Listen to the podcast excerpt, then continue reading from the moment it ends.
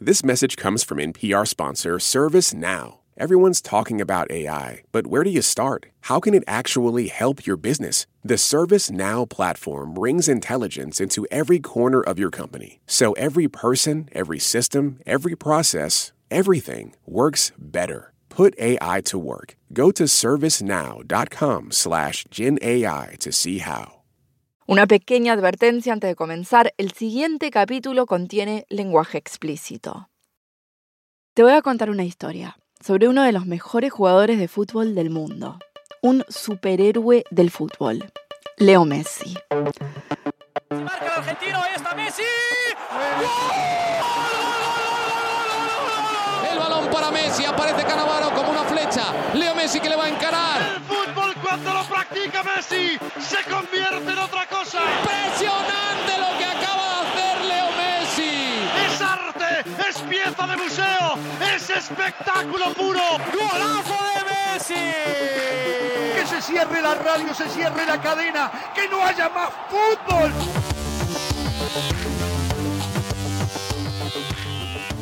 Si alguna vez lo has visto jugar, ya lo sabes. Realmente parece venir de otra dimensión. Nunca sabes de dónde va a salir, de dónde va a arrancar, cuántos obstáculos va a derrumbar. Siempre te sorprende algo mejor que hace. Ha ganado más de 36 campeonatos en Europa, casi todos con su equipo anterior en Barcelona. Ha metido más goles que cualquier otro jugador en la Liga Española y ha ganado el balón de oro siete veces. Su récord es indiscutible. Es el mejor jugador del mundo. El mejor jugador del mundo. A ver al mejor jugador del mundo, que es Messi, ¿viste?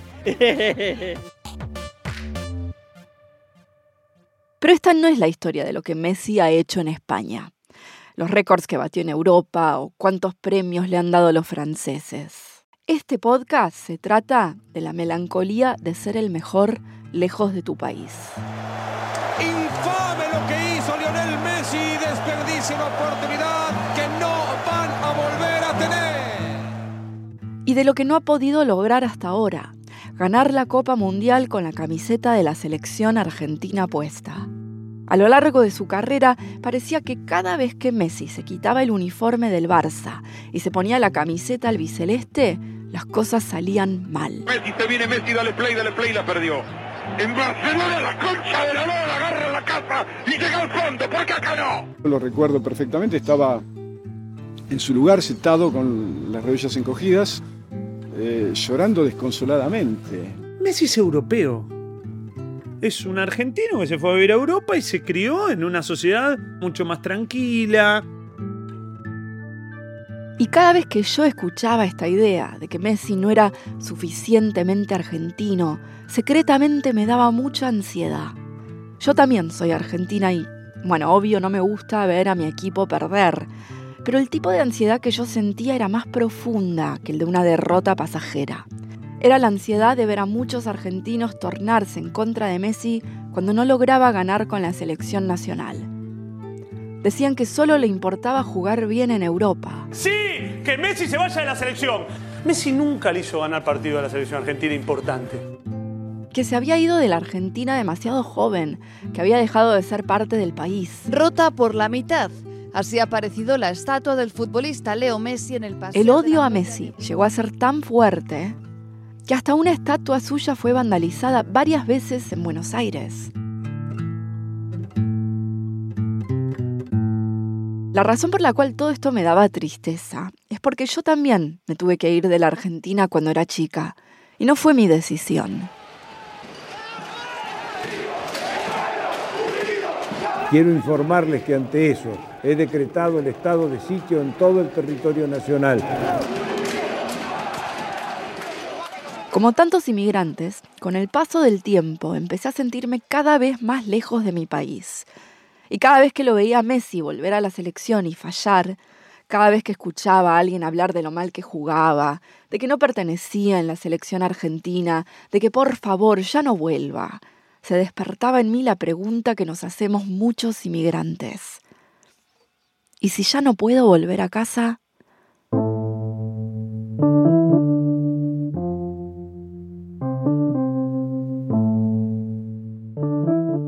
Tal vez estás pensando, Para Jazmín, Messi es una estrella internacional de fútbol, es mega millonario, vacaciones en Ibiza. No siento lástima por el chabón. Pero para mí, el fútbol se trata de mucho más que una pelota y una cancha con 22 jugadores. El fútbol es una manera de entender el mundo, el clasismo, el racismo, la inmigración, el colonialismo, todos temas que vamos a explorar en este podcast.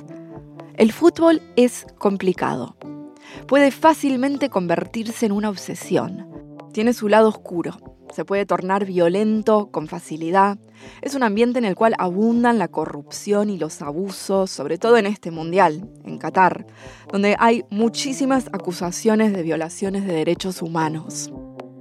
Y es complicado porque el fútbol también puede ser mágico, liberador, un juego hermoso. Mi fascinación con la cancha empezó de chica, porque el fútbol tenía el poder de cambiar el orden bastante sofocante de mi universo. Yo crecí al lado de un estadio en Buenos Aires. Cada vez que había un partido, miles de hinchas, casi todos varones, inundaban las calles del barrio, cantando canciones de fútbol, tocando el bombo. No podían contener la alegría y muchas veces tampoco la violencia. Las peleas eran frecuentes, la represión constante.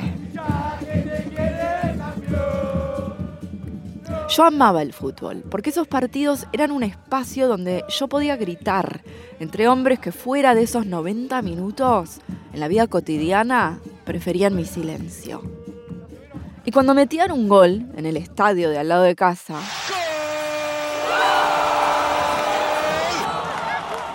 la abuela corría hacia la lámpara del comedor y trataba de mantenerla quieta, porque se movía de lado a lado con la fuerza de unos 70.000 hinchas saltando a la vez. Cada gol del equipo local iniciaba un nuevo terremoto. Argentino, argentino, argentino,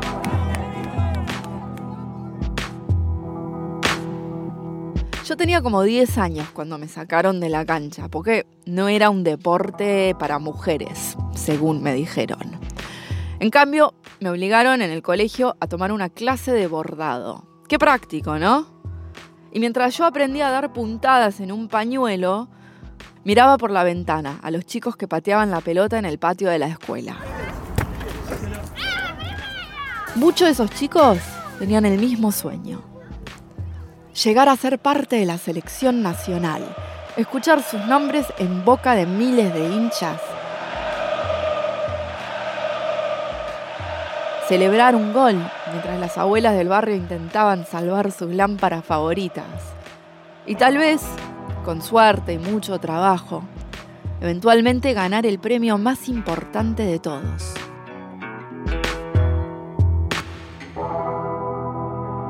La Copa Mundial.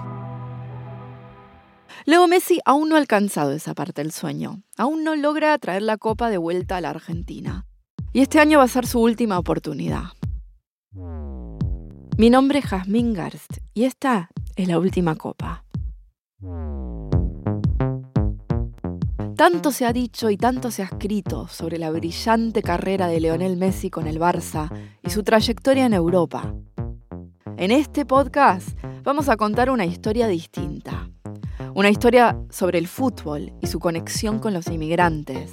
A mí se me caían las lágrimas porque yo, yo sé todo lo que hizo el, jugador para venir a jugar a la selección. Sobre el significado que el fútbol tiene para mí, sobre todo en algunos de los momentos más difíciles de mi vida.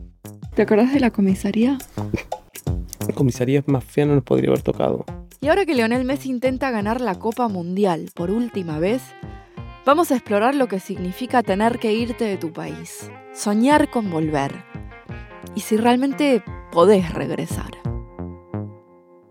El segundo capítulo de esta historia ya está disponible en nuestro canal y a través de tu aplicación de podcasts. The Last Cup is available in English and in Spanish.